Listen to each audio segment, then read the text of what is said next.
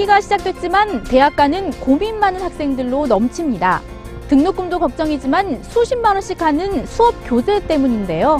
뉴스인에서 대학 교재 저작권 포기 운동을 펼치고 있는 조영복 교수를 만났습니다. 듣는 과목이 좀 많은데 그 과목마다 다 교재가 다르단 말이에요. 그래가지고 그 교재를 일일이 다 산다, 사는데 그 교재비 한 건당 좀 가격이 좀 비싼 편이라서 그걸 좀 다 구입한다는 게 좀 부담이 좀 되는 편입니다.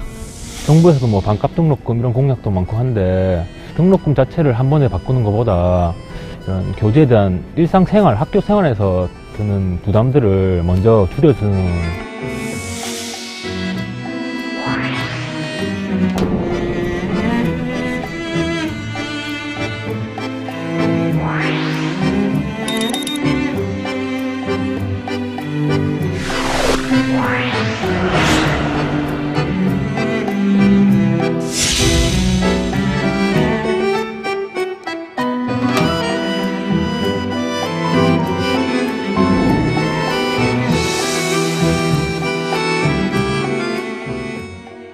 협력과 공유를 위한 교과서 만들기 운동이거든요. 그래서 이제 이게 기본적으로는 이제 그 개론 수준의 그런 그 지식들은 개인의 저작물이라기보다는 앞에 있었던 많은 학자들이나 그렇지 않으면 다른 많은 생각하신 분들의 의견을 이렇게 모아놓은 그런 성격도 있다고 저는 봅니다. 적어도 원론 수준의 이런 지식들은 좀 무료로 이렇게 제공되는 것이 바람직하지 않나 이제 그런 생각에서. 처음에 이렇게 생각하시게 된 특별한 계기는 있으세요? 제가 만든 책이 필요한 학생들이 제대로 이걸 구입하지 못하고 교과서 없이 이렇게 수업에 들어와 있는 학생들을 보면서 이건 꼭 제 수업만의 문제가 아닐 것이고 자기 자신이 직접 그런 교재비를 마련해야 된다는 그런 측면에서 보면 학생들에게는 상당한 부담이라고 볼 수 있습니다.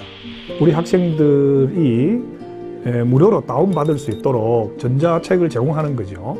앱으로 이렇게 만들어서 학생들이 어디에서나 클릭을 통해서 접근할 수 있다는 것이고, 뿐만 아니라 그런 걸 통해서 우리 학생들의 의견을 실시간으로 받을 수 있고, 그것을 통해서 교과서가 실시간으로 개정될 수 있고, 그것들을 함께 나누어 가질 수 있는 그런 환경을 만들어 간다는 것이죠.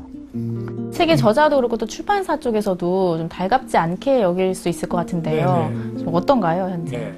동영상과 또 기타 어, 실시간성 이런 것은 기존의 교과서가 도저히 구현할 수 없는, 없는 것이죠. 그래서 기존의 교과서의 보완제로서 전자교과서가 발달할 수 있다. 기존의 교과서 시장도 더 넓어질 것이다. 저는 그렇게 보고 있습니다. 저작권료의 문제에 있어서도 저는 생각하기에 이 문제도 쉽게 이렇게 해결될 가능성이 있다고 봅니다.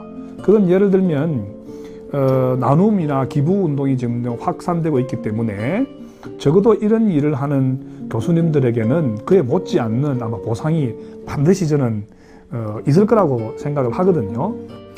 혹시 이 내가 이 저작물, 저작물까지 이렇게 에, 기부를 해야 되나 이렇게 생각하시는 교수님도 아마 계실 것 같은데, 이런 것들이 한꺼번에 기본적인 지식을 우리가 다 같이 공유함으로써 우리 교수님들의 더 창조적인 그런 그, 어, 지식 재창출에도 크게 저는 도움이 될 수 있다고 저는 그렇게 생각합니다.